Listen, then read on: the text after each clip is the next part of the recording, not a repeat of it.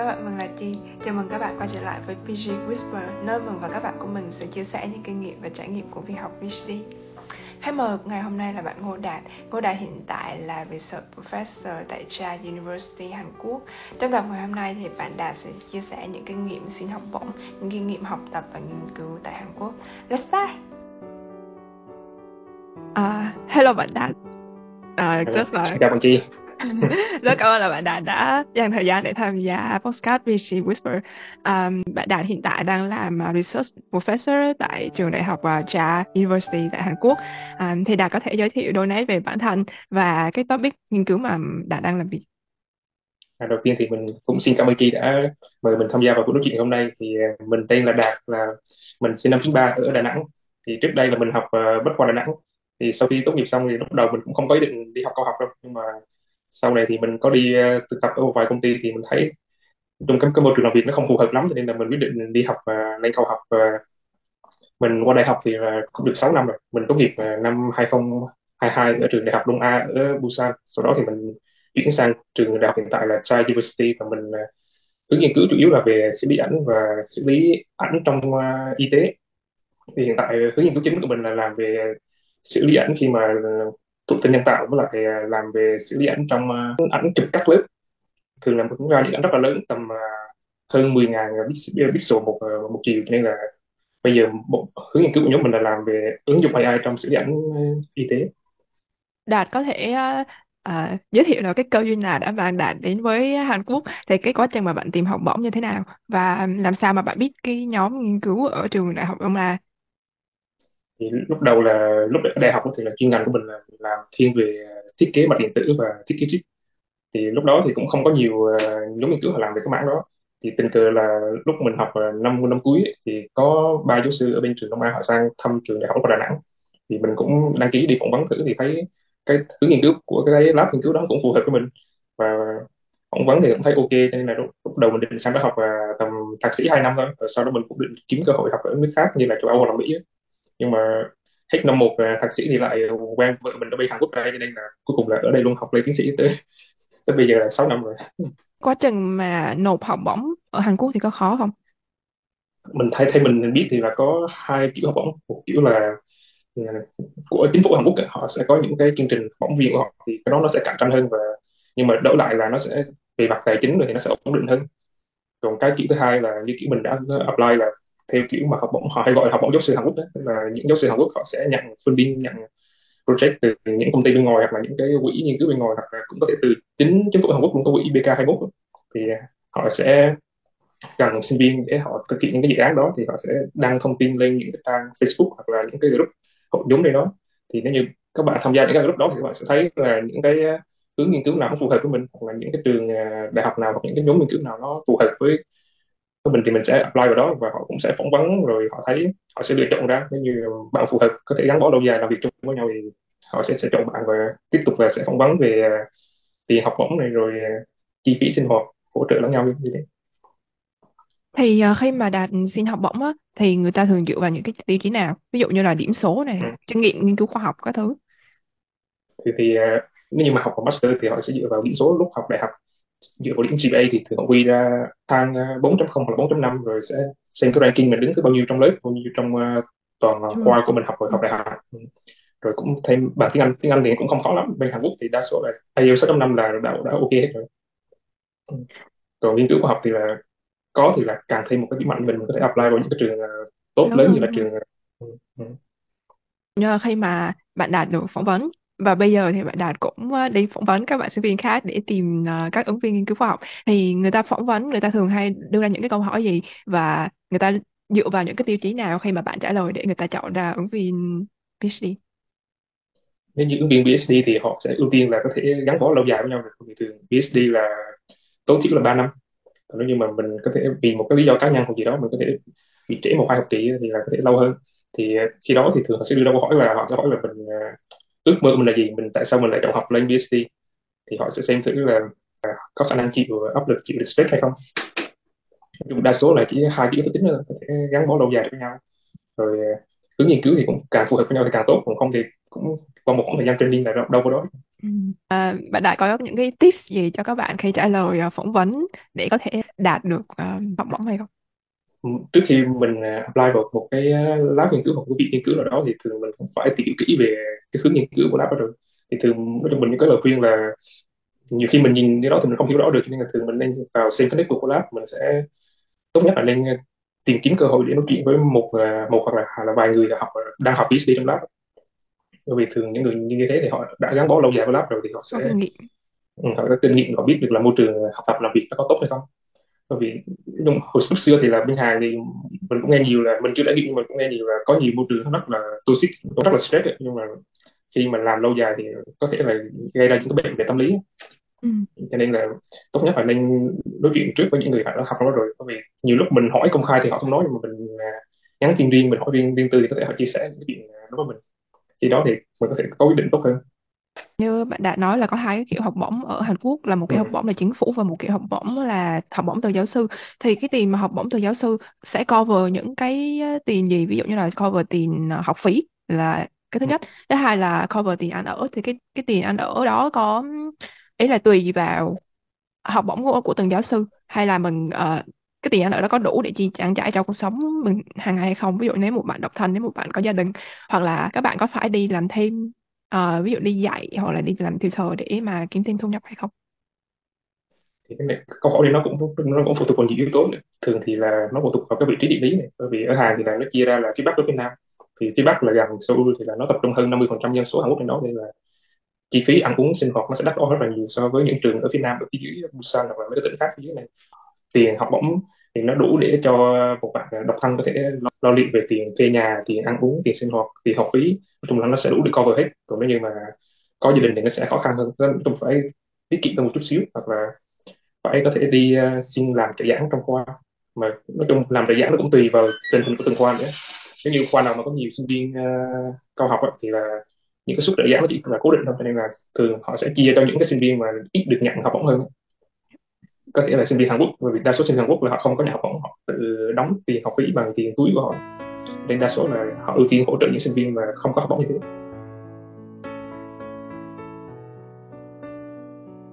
Thấy có rất nhiều nhóm nghiên cứu ở Hàn Quốc nhận tiến sĩ nghiên cứu sinh từ Việt Nam. Thì tại sao mà các giáo sư Hàn Quốc lại ưa thích nhận uh, sinh viên từ Việt Nam? Theo theo đạt nghĩ. Thì theo cái suy nghĩ cá nhân của mình thôi thì là do bên bên đây thì mình cũng không thấy nhiều sinh viên từ những nước khác lắm. Ừ. nhưng mà thì mình thấy thì là những nước như mà Pakistan này, Bangladesh hoặc là Ấn Độ thì là họ sang đây thì giống như là cái văn hóa nó khác biệt uh, rất là nhiều so với những nước mà vùng Đông Á hoặc là Đông Nam Á. Mình Việt Nam với Hàn Quốc thì nói chung là cái khác biệt văn hóa nó không có lớn lắm. Có thể nói là sinh viên Việt Nam sang đây học là không mất nhiều thời gian thích nghi hơn so với những cái sinh viên từ những nước kia. Từ góc nhìn của những người mà giáo sư học quản lý project ấy, thì là ứng viên mà càng mất ít thời gian uh, thích nghi có thể sẽ bắt nhịp với cái nhiệm vụ nghiên cứu thì đương nhiên họ sẽ ưu tiên những cái ứng viên đó yeah. Cái chương trình học mà tiến sĩ và thạc sĩ ở Hàn Quốc thì thường là bằng tiếng Anh hay là bằng tiếng Hàn thường thì ờ, những những trường lớn thì họ sẽ dạy bằng tiếng Anh còn những cái trường mà tốt dưới thì có thể là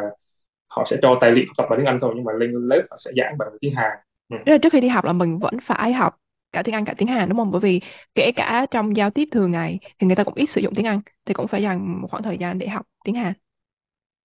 Thì cái này nó cũng không không nhất thiết phải ờ, học tiếng Hàn lắm nhưng mà mình xác định là ở lâu dài ở đây thì là học tiếng Hàn thì nó sẽ tốt hơn. Còn không thì đang ngồi thì là những cái những cái kiểu giao tiếp tiếng Anh cơ bản thì đa số người Hàn họ vẫn có thể nghe và hiểu được cho nên là cũng không có vấn đề gì lắm. Khi, ờ, thì khi mà đạt học uh, tiến sĩ thì đạt um, có làm việc nhiều không bởi vì các bạn ở các nước châu Á thường nói là ở châu Á là làm việc rất là nhiều giờ phải uh, thực sự là rất là chậm chỉ bởi vì là còn phải so sánh với mình và các bạn cùng trong nhóm chẳng hạn. À, thì các bạn nói là nếu mà có một người trong nhóm mà chưa về là mình cũng chưa được về. Chung là cái này nó cũng ờ, tùy vào cái cái cái, cái nhóm của nghiên cứu của mình ví dụ như thường thì ờ, như hồi trước mình học đó thì là lúc master thì là nói chung là cũng hơi ờ, vất vả một xíu. Thường thì là chín chín giờ sáng tới 9 giờ tối. Nhưng mà luôn thì vẫn có thời gian để nghỉ ngơi ăn trưa nói chung là lúc đầu thì như thế thôi chứ còn khoảng thời gian là nói chung quen với nhau trong một cái nhóm quen với nhau đó thì là giờ giấc cũng thoải mái hơn. Sáng thì là trong khoảng 9 giờ tới 11 giờ đó thì mình tới lúc nào cũng được hết. Còn tối khi mình có việc hoặc là mình có gì thì mình phải nói trước khoảng một tiếng rồi mình đi về thôi. Còn sau đi lên PhD rồi thì nói chung giờ giấc nó lại không không phải mình không phải làm thí nghiệm nhiều như lúc học master nữa. Thì là giờ giấc lại thoải mái hơn nữa. Ừ. có người họ chỉ 11 12 giờ trưa họ lên rồi 5 6 giờ chiều họ về. Nghĩa là mình chỉ cần mình chỉ cần là đảm bảo được output từ cái đầu ra của mình nó nó tốt đúng rồi giờ giấc ừ. không có có có, có không quan trọng giờ giấc nữa Ừ. ừ. Nhưng mà đã nói là văn hóa của Việt Nam cũng khá là gần với văn hóa của Hàn Quốc nhưng mà chị nghĩ là cũng có những cái sự khác biệt đặc Ừ. biệt là trong cái phong cách làm việc thì ờ, ví dụ như cái môi trường làm việc ở châu Âu hoặc là ở Úc hoặc ở Mỹ giống như nơi chị học á, thì cái việc mà giao tiếp giữa sinh viên và nghiên cứu sinh và giáo sư thì nó khá là thoải mái thì giống như Ừ. là mình trao đổi cả hai bên cùng học cùng một lúc. Nhưng mà theo như chị được biết thì đối với những nước như là châu Á, Việt Nam, Hàn Quốc, Nhật Bản thì kiểu như là sinh viên người ta vẫn có một cái sự kính trọng nhất định đối với giáo sư. Thì trong cái quá trình giao tiếp và hướng dẫn của giáo sư thì các giáo sư bên Hàn có cởi mở ờ, và cái cách giao tiếp giữa sinh viên và giáo sư như thế nào? Ví dụ như là nếu mà mình có câu hỏi thì mình có thể hỏi ngay lập tức được hay không cái này nó cũng uh, tùy thuộc vào tính cách của từng giáo sư đấy. Nhưng mà thế là theo những những người mình đã từng gặp ấy, thì là đa số họ khá, là thoải mái. Như mình có câu hỏi thì mình có thể hẹn gặp trực tiếp trên văn phòng của họ rồi trao đổi với nhau. Không là mình có thể gửi email. Còn theo như cá nhân mình thấy là thì đa số những giáo sư mà những người mà sinh năm tầm ờ, 70 hoặc là 75 ấy, thì là những người nó đa số là họ trẻ. Cho nên là họ thường là họ sẽ cởi mở hơn. Với lại ờ, thảo luận thì nói chung là cũng theo cái kiểu là đôi bên gò hỏi thôi. Nhưng mà thường là khi mà họ vào làm thì là họ đã họ đã có một cái idea đó rồi. Họ, à, họ cái idea của họ là họ đã đem đi họ viết proposal họ nhận dự án rồi, rồi. Cho nên thường là những cái góp ý mà như là muốn thay đổi nghiên cứu thì đa số là họ, họ, họ không có chấp nhận những cái, cái góp ý như, như, như thế. Nhưng mà giống như là khi mà đang trong giai đoạn là cùng nhau thảo luận idea để là viết một cái proposal mới thì thì đó là rất ok. Kiểu như là cùng nhau ờ, gọi là review những cái ờ, bài báo đang hot hiện tại ấy. rồi mình sẽ tìm ra một cái trend cái hướng nghiên cứu nào đó rồi mình sẽ cùng nhau thảo luận để ra một cái idea mới rồi mình sẽ dùng cái đó mình gọi như làm một cái pilot study tức là có những cái dữ liệu ban đầu rồi mình sẽ viết proposal trong mình quá trình đó thì rất ok rất là thoải mái với nhau khi mà mình làm nhiều nhóm nghiên cứu nhiều trường đại học làm chung với nhau thì là khi mà mình thường là họ hạn chế họ có biết trực tiếp với nhau khi mà đang họp với nhau ừ. Ừ. nếu như mình mình thấy nhóm kia họ làm có vẻ là không đúng hoặc là kiểu như mình thường thì mình có câu hỏi gì thì mình hỏi là họ rất là thoải mái nhưng mà kiểu như mình có thắc mắc gì về cách làm của họ mình muốn góp ý là mình muốn có một cái đóng góp gì đó thì thường là phải thông qua một leader người mà họ đứng quản lý chung cả nhóm nhưng thường thì thường mình thấy là như thế sẽ ok hơn. Thì chị thấy cái điểm đó cũng là một cái điểm mà khác biệt mà các bạn cần phải học. Khi mà học ở bên này thì mình có thể nói trực tiếp đúng không? Mình sẽ nói là à tôi nghĩ là cái cách đó có thể là làm cách khác hay hơn. Nhưng mà như đã nói là ở bên bên Hàn Quốc thì có thể là mình cũng có thể đóng góp những cái ý kiến của mình ừ. nhưng mà mình phải biết cách đúng không? Mình phải biết cách mà đưa ra cái ý kiến của mình để không có làm mất lòng. À, và đặc biệt là trong cái buổi ví dụ meeting trực tiếp chẳng hạn thì có thể là mình chưa đưa ra cái ý kiến của mình nhưng mà sau khi meeting thì mình có thể trao đổi lại thì như ừ. hợp lý hơn đúng không? Đúng rồi. trong một nhóm nghiên cứu với nhau thì vẫn thoải mái hơn còn khi mình ừ. nhiều nhóm nghiên cứu làm chung với nhau là họ hạn chế đóng góp ý trực tiếp với nhau như thế thường là ừ. thông qua con người quản lý chung yeah, rất là hay yeah. thì uh, đó là việc trao đổi với lại supervisor À, vậy thì nếu mà việc uh, trao đổi và việc um, communication giữa các bạn trong cùng một nhóm như chị biết là ở Hàn Quốc có một cái văn hóa gọi là tiền bối hậu bối ví dụ là mình có phải nghe theo những người mà đã đi trước những người mà đã làm trước mình hay không nói chung cái này nó nó một nét văn hóa của Hàn Quốc rồi ừ. là những người mà họ gọi là tiền bối thì họ đi trước họ học trước rồi nó lúc nào cũng có một cái như là họ có một cái trách nhiệm là họ phải lo lo, lo cho những người đi sau là hậu bối ừ. Ừ. ví dụ như là cái đơn giản như là họ đi làm trong công ty như trong công ty họ có những cái vị trí mới này hoặc là những cái cơ hội mới thì thường họ sẽ ưu tiên họ giới thiệu những cái cơ hội đó cho những người à, gọi là họ bối ở trong cái cái lab nghiên cứu của họ. Thì à, cho nên là khi giao tiếp với với nhau thì nói chung là văn hóa của họ rồi mình cũng không thay đổi được mình cũng phải xem rồi mình học hỏi thôi. Một cái ví dụ như là trừ cái cái, cái viện nghiên cứu của mình là có những cái lab gọi là wet lab là họ họ làm về à, những cái thí nghiệm sinh học rồi thì à, giống như là công ty vào lab có những lab là như kinh phí không nhiều thì là nhiều sinh viên phải dùng chung một cái máy nghiên cứu đó. À, một cái máy thí nghiệm, thì là sẽ ưu tiên là những người à, tiền bối họ sẽ làm trước. Rồi à, họ làm xong họ về sớm, thì lúc đó là hậu bối mới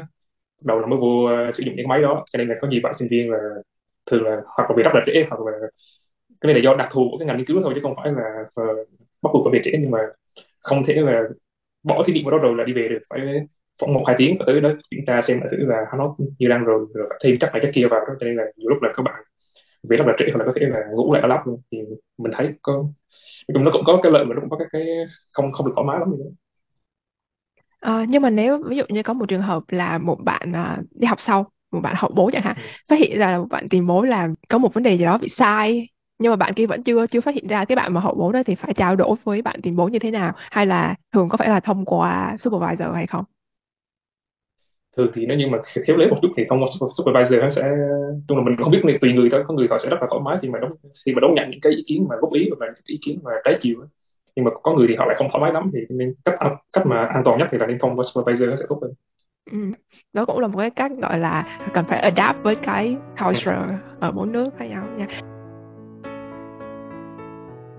à, đạt có nghe ví dụ như ở những lab khác có một bạn Việt Nam mới qua học chẳng hạn thì uh, chưa thực sự là thích nghi với cái môi trường văn hóa đó thì có thể xảy ra cái mâu thuẫn gì trong lab thường thì nếu như mà không thích nghi được với văn hóa thì thường là họ sẽ lúc người Hàn lúc đầu họ sẽ góp ý trực tiếp với mình hoặc là họ sẽ thông qua một cái ví dụ như trong lab đó có nhiều người Việt Nam nữa thì họ sẽ thông qua những người mà họ đến trước rồi họ sẽ nhắc nhở kiểu như là bởi vì ở đây là Hàn Quốc nên nên là cái nét cái nét văn hóa của họ nó, nó như thế này như thế kia thì là mình sang đây mình học thì mình phải để ý những cái đó ừ. Họ sẽ thường họ sẽ góp ý vài lần như thế mà nếu như mà mình không có cải thiện lên thì nói chung là họ sẽ không để ý như là bị cô lập đó ừ. Ừ. ừ. thì nếu mà trong cái trường hợp mà có những cái mâu thuẫn ở trong nhóm hoặc là có những cái cô lập thì cái bạn sinh viên đó phải cải thiện và khắc phục cái tình trạng đó như thế nào một cái ví dụ như là ví dụ như thường bên Hàn và cũng như mình mình à, sinh viên master thì mình đang làm một cái nghiên cứu gì đó mà mình khúc mình có khúc mắc ở một vài cái cái cái giai đoạn đó mình không biết hỏi ai hết thì à, thay vì mình chạy lên mình hỏi trực tiếp cái, cái người trưởng lab tức là cái người PhD mà làm lâu năm nhất thì thay vì như thế thì là thường là sẽ hỏi những người đi những người học master mà học trước mình người đó họ có biết hay không nếu như mà những người đó không biết rồi mới tiếp tục là hỏi lên nói chung là đi lên từng nấc thang từng nấc thang một lúc lúc đầu mình không biết mình hỏi trực tiếp thì là họ cũng sẽ trả lời thôi nhưng mà vài lần là họ sẽ rất là khó chịu bởi vì những người như thế thì là họ quản lý một nhóm là cũng tầm uh, à, 5 tới 10 người thì ai mà cũng hỏi trực tiếp họ như thế thì nói là họ rất là stress rất là khó chịu ừ. Ừ. cho nên lúc đầu mình không biết thì họ sẽ nói chung họ vẫn trả lời thôi nhưng mà một một vài lần như thế thì họ sẽ khó chịu rồi họ sẽ nói với, với những người khác góp ý thì mình. Thì mình để ý những cái như thế mình sửa đổi thì là sau này là không vấn đề gì hết.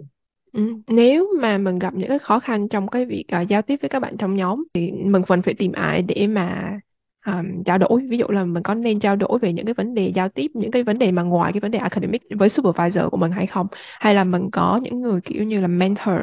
chẳng hạn để đưa ra lời khuyên trong trong những lúc mà mình gặp vấn đề khó khăn. Thì cái vấn đề khó khăn đó không nhất thiết là vấn đề academic nó có thể là những cái chuyện khác hơn liên quan đến vấn đề cuộc sống. Thì trong những vấn đề mà ngoài trong academic cũng được mà ngoài academic cũng được nếu như mình có vấn đề gì thì sẽ có một người, người gọi là nhân viên tư vấn tâm lý ở trong khoa là trong trường mình có thể tới gặp người đó. Thì đa số người đó là người Hàn cho nên là có thể họ nói mà không hiểu thì sẽ có những các bạn họ làm ở những cái ờ, văn phòng khoa những bạn mà sinh viên Việt Nam họ sẽ tới họ giúp mình hoặc là từng trường từng, từng trường nó sẽ có những cái chi hội sinh viên Việt Nam đó, thì các bạn tham gia vào đó thì có gì khó khăn thì sẽ nhờ những người trong trong chi hội đó họ sẽ giúp đỡ mình ừ. thì các trường đại học ở bên Hàn có nhiều nhóm mà có nhiều sinh viên Việt Nam hay không? Ví dụ như nhóm Bộ Đạt thì có bao nhiêu sinh viên Việt Nam hiện tại đang làm ờ, thạc sĩ và tiến sĩ? như lúc trước mình làm uh, thạc sĩ tiến sĩ thì cũng không nhiều sinh viên Việt Nam lắm như nhóm mình thì lúc đó là có ba người còn ở những nhóm khác trong cùng khoa thì cũng có hai ba người nói chung là cũng không nhiều lắm còn hiện tại thì mình làm ở cái trường ờ, Cha University này thì chung là nhóm mình là mới thành lập được có ba tháng rồi nên là hiện tại thì mình là người Việt Nam duy nhất còn là, là đa số là người Hàn. Nếu mà có một cái vì một cái lý do nào đó ví dụ là một bạn làm PhD một thời gian thì không thích làm cái topic mà mình đang làm nữa hoặc là bạn gặp những cái vấn đề bất đồng ở trong lab chẳng hạn mà nó ảnh hưởng đến vấn đề tâm lý và bạn đó muốn dừng, tạm dừng cái việc học. PhD cái chuyện đó nó nó có phải là một cái chuyện kiểu extreme ở bên Hàn hay không? Ví dụ như ở châu Âu thì các bạn muốn bỏ thì các bạn có thể bỏ lúc nữa lúc nào chỉ cần lên là trao đổi với lại supervisor là à em có những cái vấn đề như vậy. Và em thấy bây giờ không phải là lúc thích hợp để mà tiếp tục cái quá trình học PhD thì cái việc đó ở bên Hàn nó có nó có phải là một vấn đề bình thường hay không? Vì nhiều khi chỉ thấy là có nhiều bạn cũng rất là muốn bỏ hoặc là có uh, những cái vấn đề về tâm lý các bạn muốn dừng việc học nhưng mà các bạn lại ngại là sợ làm à, mất lòng supervisor chẳng hạn hoặc là sợ bị kỳ thị khi mà sau này các bạn muốn nộp học bổng ở các trường khác chung thì cái, cái này thì nói chung mình biết ít thấy ở Hàn có thể là do đúng như chị nói có thể là do là họ sợ ngại là mất lòng và supervisor thì sau đi họ xin cái recommendation letter thì nó sẽ bị làm khó làm dễ cái này nó cũng tùy vào nhóm nghiên cứu ví dụ như là trong một nhóm nghiên cứu mà họ có nhiều supervisor họ có nhiều project thì là nếu như mình thấy mình không hợp với cái, cái hướng nghiên cứu này thì mình có thể lên mình trao đổi với họ thì họ sẽ chuyển mình sang làm một cái project khác. Thì cái hướng khác nó sẽ phù hợp với mình hơn. Thì cái này là nó tùy thuộc vào supervisor ví dụ như họ không có nhiều project họ chỉ có một hai cái thì có trao đổi thì họ đâu có, giúp gì mình được hết Ừ. ừ. Như đã có nghe từ các nhóm khác là có những chuyện các bạn ờ, từ Việt Nam mới qua thì chưa có thực sự là hiểu các hoạt động, các giao tiếp ở trong cái nhóm nghiên cứu và các bạn có thể làm những chuyện là gây mất lòng supervisor. Ừ. Ví dụ là một bạn mang cái kết quả nghiên cứu của mình và của nhóm mình đi báo cáo ở một cái conference khác chẳng hạn mà chưa thông qua supervisor thì những cái chuyện đó ở Việt Nam chỉ nghĩ là nhưng mình mình chưa được dạy mình chưa được giao tiếp mà mình mắc những cái lỗi đó. Nhưng mà khi mà thậm chí là đi qua Úc hay là đi qua Hàn Quốc thì những cái vấn đề đó là những cái vấn đề rất là lớn bởi vì mình đã mang cái kết quả đi báo cáo mà chưa được thông qua. Thì Đạt nghĩ như thế nào về vấn đề này? Cái vấn đề này thì mình nghĩ một phần là do có thể là do mình không biết ở những cái trường khác đang nhưng mà lúc trường học học ở Bách Khoa Đà Nẵng thì là họ sẽ không có, có dạy về những cái như là đạo đức nghiên cứu hoặc là đúng rồi. những cái như thế. Cho nên là thường những bạn sinh viên mới sang thì, thì có thể là các bạn không cố ý đâu nhưng mà do ừ. là các bạn không biết cho nên là các bạn cứ nghĩ là mình làm ra kết quả như thế mà giáo sư hoặc là những người khác supervisor họ không có hướng dẫn cho mình thì là kết quả là của mình mình có thể đem đi trình bày ở cái hội nghị này hội nghị kia nhưng mà thực ra là mình sử dụng cái tài nguyên của cái lab nghiên cứu mình sử dụng uh, tiền bạc funding từ giáo sư mình làm như, như thế thì đương nhiên kết quả mình làm ra là nó sẽ thuộc về cái lab nghiên cứu hoặc là thuộc về cái trường đại học mà mình mình đang làm thì cái này thì mình cũng không biết là có thể lỗi là do các bạn không biết thôi nhưng mà khi đã phạm rồi thì họ cũng đâu có còn cách nào khác. Thế là bạn sẽ bị uh, họ cho ra khỏi cái nhóm nghiên cứu đó là họ sẽ kiếm một cái cách cách nào đó họ không cho bạn tiếp cận những cái uh, tài nguyên nghiên cứu mà bạn đang uh, sử dụng nữa. Ừ. thì nói chung mình cũng có nghe vài trường hợp là họ sẽ quy định là ai là người đứng đứng đầu trong bài báo first author thì có nhóm nghiên cứu là họ sẽ quy định là những người họ đưa ra cái idea thì là người họ sẽ là first author có nhóm thì họ sẽ có cái quy định khác tức là ai mà họ viết cái bản cái bản thảo đầu tiên thì người đó họ sẽ là first author. Thì cái này là phải trao đổi trực tiếp với nhau để thống nhất cái đó ngay từ đầu. Mình thấy có nhiều bạn là thường là sinh viên master thôi thì vô là sẽ không có trực tiếp viết cái bản thảo hoặc là không có trực tiếp tham gia vào quá trình mà lên idea hoặc là tìm hướng nghiên cứu đó. Thì các bạn chỉ đa số là làm là thí nghiệm hoặc là làm coding trên máy thôi. Thì nếu như mà không có trao đổi thì các bạn sẽ nghĩ là cái phần mình làm là rất là to lớn rất là này nọ mà các bạn không được ờ, đứng first author thì sẽ xảy ra mâu thuẫn với giáo sư đi cho nên là nhiều bạn là sẽ đem cái nghiên cứu đó đi chỗ khác ờ, đột vào cái hội nghị khác. Mình mình không được không được tiếp ờ, tiếp kiến mà mình có nghe có nhiều trường hợp đã xảy ra như thế. Thì cái đó thì lỗi là là do phía mình thôi. Mình phải mình phải trao đổi với, với, với làm nghiên cứu thì phải trao đổi với nhau thường xuyên thì mới có thể đảm bảo một cái suôn sẻ được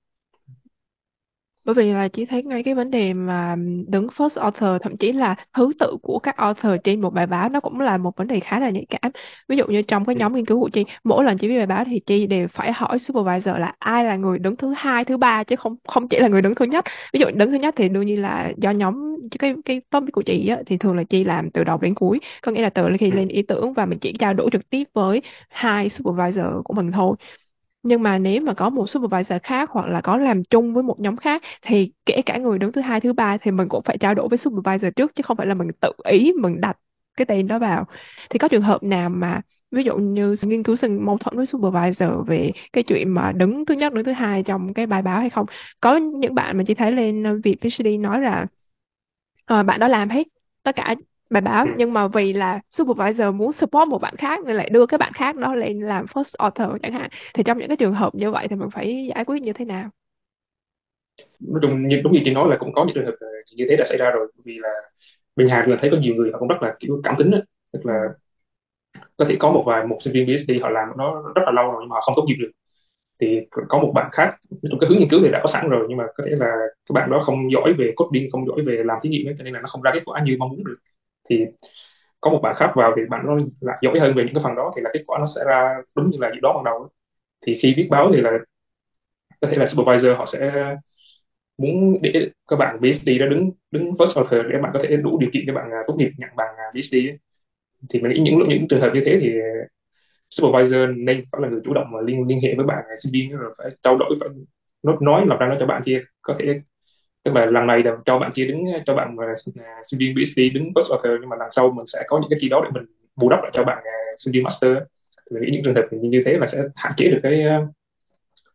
những, những cái xung đột về, về, về, về sau này. Còn không là nếu như mà có thể là supervisor có có nhiều người không tin ý như thế họ không có nghĩ được như thế thì là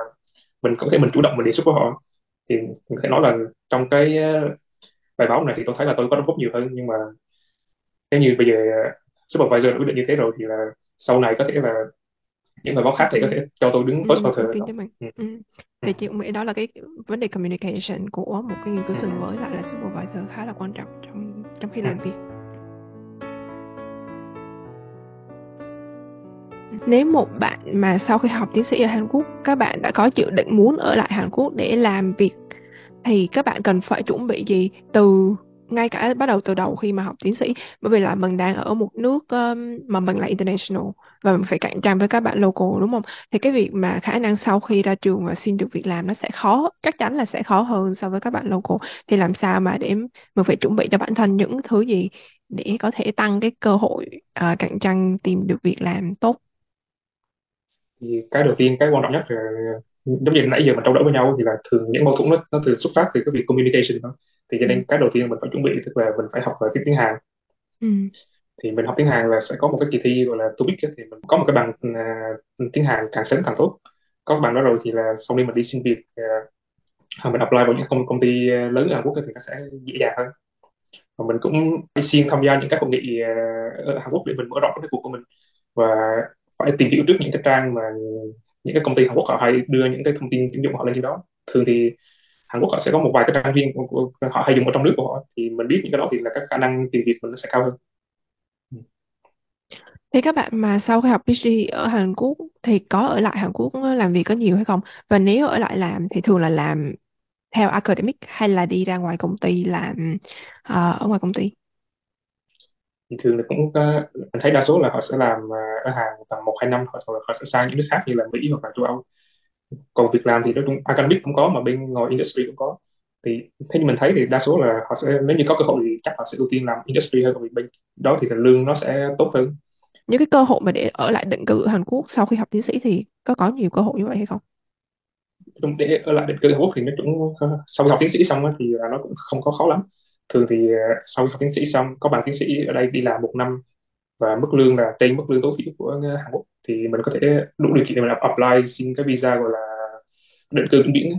ừ. ừ. rồi sau đó thì nếu như theo, theo như mình thấy thì có được cái đó là ok rồi chứ không, không nhất thiết phải đổi quốc tịch không phải làm thế ừ. Ừ. Yeah, thế thì cái cơ hội mà ở lại định cư sau khi học tiến sĩ cũng khá là rộng mở đúng không cũng khá là dễ chứ không phải là khó như là ở Mỹ hay là ở các nước châu Âu ừ, đúng rồi ở Hàn thì nó, nó sẽ đơn giản hơn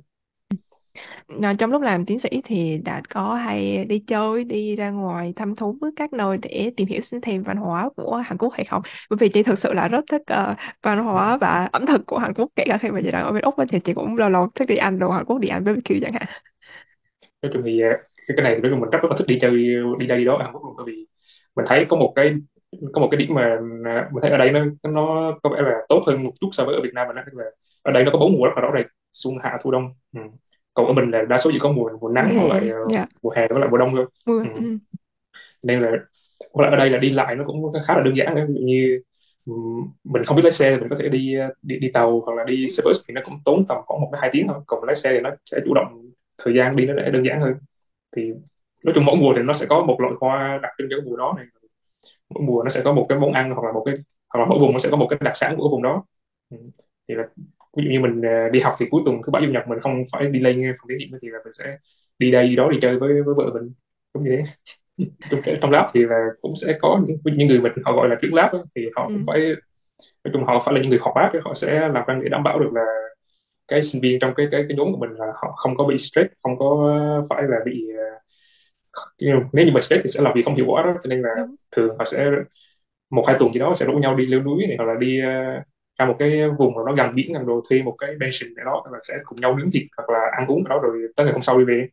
ừ. nói chung là nó cũng có nhiều cái uh, hoạt động mà, mà ngồi trời là ngoại khóa để gắn kết thêm các thành viên trong nhóm ừ. mà cái này cũng tùy vào cái người mà gọi là người mà trưởng trưởng trưởng nhóm mà trưởng lab đó. Ừ, nếu như người mà họ trầm tính quá họ không thích đi đây đó thì mình cũng, cũng chịu ừ. bạn đã có thể chia sẻ một chút về à, cuộc sống bên ngoài cái um, cái cái thời gian mà làm PhD ví dụ như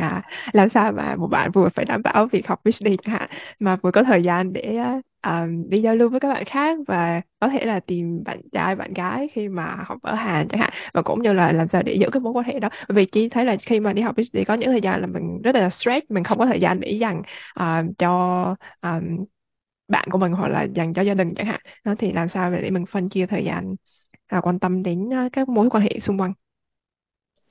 nói chung cái này thì mình cũng nói chung không có một cái công thức cố định cho từng người một ấy. Ừ. nhưng mà mình thấy mình may mắn một cái là nói chung là cái người mà supervisor mà lúc hướng dẫn mình làm PhD thì nói chung là họ, cái cái người đó họ rất là giỏi về à, kiểu quản lý thời gian quản lý công việc ấy. cho nên là thường là trước khi bắt đầu cái học kỳ mới trước đó ba đến bốn tháng là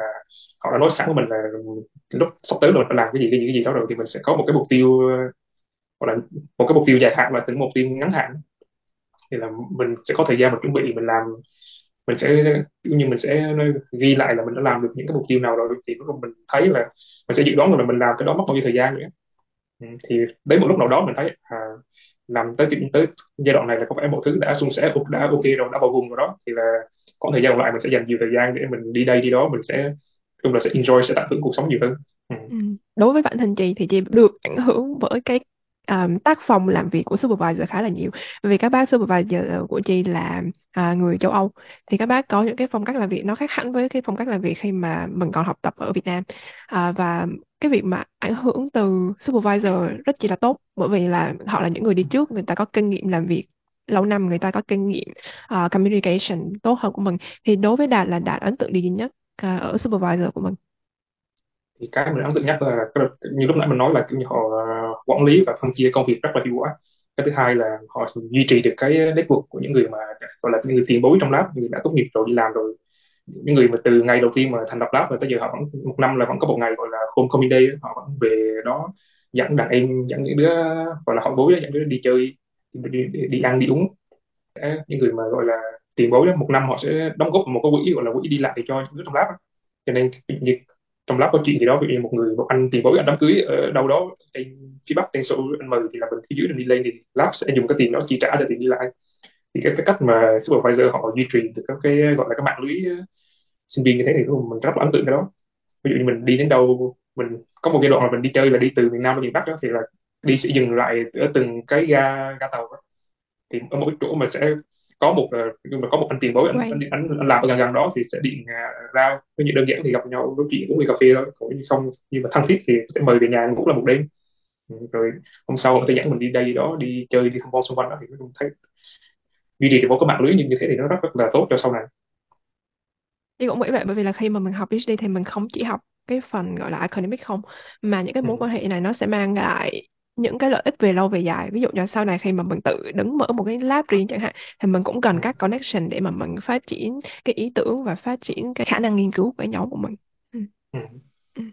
theo như mình thấy thì cái này cũng tùy người thôi có người thì họ thấy Hàn Quốc ok vị trí địa lý nó gần Việt Nam mình đó. thì có thể đi đi về về một năm ví dụ như mình một năm mình đi về hai đến ba lần thì nó, nó rất là thoải mái bởi vì bay khoảng 3 đến 4 tiếng là về tới Việt Nam rồi cho nên là vì mình học luôn PhD ở đây thì mình cũng không thấy có vấn đề gì hết nhưng mà tuy nhiên mình thấy đa số là như muốn có cơ hội tốt hơn thì là học master ở Hàn rồi có bằng đạt đó, rồi mình sẽ đi ờ, tìm kiếm học bổng PhD hoặc là tìm cơ hội khác ở những nước khác thì nó sẽ, gọi là, nó mở rộng cái trải nghiệm mình hơn. Và tất nhiên tương lai thì mình thấy ở đâu ok mình có thể tìm kiếm job từ những công việc đó. Ừ, nói chung mình có cái lời khuyên đơn giản thôi. thì uh, chị muốn uh, chia sẻ với các bạn là ngày xưa là mình học cùng lớp cấp 3 với bạn Đạt và bạn Đạt là người rất chi là ít nói. Nhưng mà sau sau một vài năm trở lại phỏng vấn bạn Đạt thì khả năng mà giao tiếp của bạn Đạt gọi là rất rất là xuất sắc. Bây giờ thật sự rất là xuất sắc. Thì các bạn cũng thấy là trong quá trình mà mình học PhD mình có cái nhiều cái trải nghiệm và mình được nói chuyện nhiều với nhiều người thì cái khả năng communication của mình cũng tăng lên một cách là rõ rệt. Và cái điều này thì chị nghĩ là rất là có ích sau sau khi mình học PhD mà mình mở rộng cái network của mình và mình phát triển cái professional pathway đó có, có nói tới đây mình nhớ là có một cái lời khuyên là không biết ở mình họ có hay để ý đến cái kết quả gọi là MBTI đó, kết quả mà ở Việt Nam thì chắc là khó khó mà ừ. ý là nếu như được như thế thì khi mà tìm uh, supervisor PhD thì thường những người mà hướng ngoại y thì là mình nghĩ là sẽ tốt hơn bởi vì họ sẽ thường họ sẽ có xu hướng là họ muốn dẫn mình đi đây đi đó muốn mở rộng cái network của, muốn chia của họ sẻ ra. nhiều hơn nữa đúng không? Ừ, muốn chia sẻ nhiều hơn. Ừ, thì, thì làm, làm sao làm sao mình biết được là supervisor của mình có phải là người hướng ngoại hay không? Khi mà mình mới tìm ừ. hiểu về cái nhóm nghiên cứu? Thì thường là tuy nhiên mình theo mình thấy các bóng giáo sư thì thường sẽ có một cái đoạn là email qua lại hoặc là trao đổi trực tiếp với supervisor thì mình sẽ, sẽ thường mình nhìn cái văn phong của họ hoặc là những người mà hứng hứng ngoại thì thường họ sẽ trả lời một cách gọi là rất là nhanh hoặc là họ không có để ý từ cái câu chữ nhiều lắm á còn những người hướng hướng nội ví dụ hướng nội như mình thì mình khi mình viết một email ai đó thì thường phải đọc đi đọc lại vài lần. Dạ, nhiều lần mình xem là có lỗi hay không. Ừ. hoặc khi mình thấy cái, cái cuộc trò chuyện cái không khí có vẻ thoải mái thì mình có thể hỏi trực tiếp cậu nữa về là chỉ thấy là sau một vài năm học tiến sĩ là bạn đã trời ơi thay đổi 180 độ luôn các bạn ơi. Yeah. Ừ, thì uh, lời cuối cùng thì bạn đã có khuyên gì đối với các bạn sinh viên ở Việt Nam? Uh, có ý định hoặc là đang học tiến sĩ uh, ở các nước khác thì các bạn đã có cái lời khuyên gì để giúp các bạn có thể tiến bộ hơn trong quá trình học tập của mình? Đương nhiên là không chỉ về vấn đề academic mà những cái vấn đề um, giao tiếp những cái vấn đề khác. Thì theo như mình thấy thì thường là đối với mình mình yếu ở cái khoản nào thì mình nên tìm kiếm những cái hoạt động nó sẽ giúp bổ trợ cho mình uh, là không phải mạnh nhưng mà phải tiến bộ hơn về khoản đó. Vậy từ mình tập trung quá nhiều vào nghiên cứu về academic thì từ là một phần não của mình nó sẽ nó chỉ hoạt động thôi thì cái bên còn lại nó ít hoạt động hơn thì mình có thể chơi một cái loại nhạc cụ của đó hoặc là mình ờ, tham gia những cái club những cái nhóm mà nó thiên về à, bên mỹ thuật này hoặc là thiên về bên ờ, cảm nhận à, những cái ví dụ như là văn học hoặc là những cái ờ, nó nó không phải là cái cái cái, cái điểm mạnh của mình đó. Thì nhiều khi những cái gọi là những cái đơn giản những cái ngồi lì như thế nó sẽ lại giúp mình có những cái idea mới những cái ý tưởng mới hoặc là nó giúp mình chỉ đơn giản là nó giúp mình không bị stress nên mình đỡ phải suy nghĩ về vấn đề đó hơn. thì tự nhiên cái đầu óc mình nó sẽ gọi là nó sẽ trở nên uh, linh hoạt hơn mình có thể suy nghĩ được nhiều nhìn có được nhiều góc nhìn hơn Ừ, Chị là chị hoàn toàn đồng ý với cái điều này luôn. Trong thời gian chị đi học ở bên Úc thì chị cũng dành khá nhiều thời gian để đi lại đây đó này cũng đi tìm hiểu về văn hóa, lâu lâu đi bảo tàng các thứ. Nhưng mà một phần nó sẽ giúp mình relax, một phần nó sẽ giúp mình là có nhiều cái topic chung khi mà mình nói chuyện với các bạn khác trong nhóm để mình hiểu hơn về cái văn hóa ở cái nước mà mình đang học. Ừ. Thì sau này kể cả mình đi đâu mình về Việt Nam hoặc là mình đi các nước khác như um, Anh, Úc, Mỹ chẳng hạn thì mình cũng có nhiều cái kinh nghiệm, nhiều cái trải nghiệm để mà mình chia sẻ với các bạn hơn. Ừ rất cảm ơn bạn Đạt ngày hôm nay đã đến uh, podcast và chia sẻ rất là nhiều điều thú vị về uh, cái môi trường học tập tại Hàn Quốc và những cái kinh nghiệm của bạn. Uh, hy vọng là bạn đã sẽ sớm thành công và một ngày nào đó chúng ta sẽ được phỏng vấn một uh, professor Đạt Ngôn luôn. Cảm ơn bạn chị đã tạo cơ hội cho mình có được cái cơ hội để lên đây chia sẻ với những bạn uh, sinh viên mà nói chung là có ý định là muốn học uh, cao học muốn học master hoặc học uh, PhD. Bạn đã có muốn uh, một lời cuối cùng quảng cáo cho các nhóm mà nghiên cứu của Đạt tại trường uh, Trang University không? Thì hiện tại nhóm mình là đa số là làm về uh, ứng dụng uh, deep learning trong xử lý ảnh đó, cho nên là những bạn mà có background về uh, computer engineering này hoặc là electronic engineering nói chung là những cái ngành liên quan đó thì nếu như các bạn muốn thì có thể uh, uh, gửi CV cho mình hoặc là muốn có cơ hội uh, học uh, master học PhD nhưng mà cái này mình cũng không chắc lắm nữa vì mình cũng không phải là quyết định cuối cùng mình chỉ ừ. xem xét và mình có thể góp ý với những anh BI anh là người quản lý chính của cái dự án thì mình sẽ để email của bạn đặt ở bên dưới phần description để các bạn có thể liên lạc khi mà các bạn có ý định và cũng có thể liên lạc khi mà để hỏi những kinh nghiệm để nộp học bổng à, thạc sĩ và tiến sĩ. Cảm ơn bạn Đạt.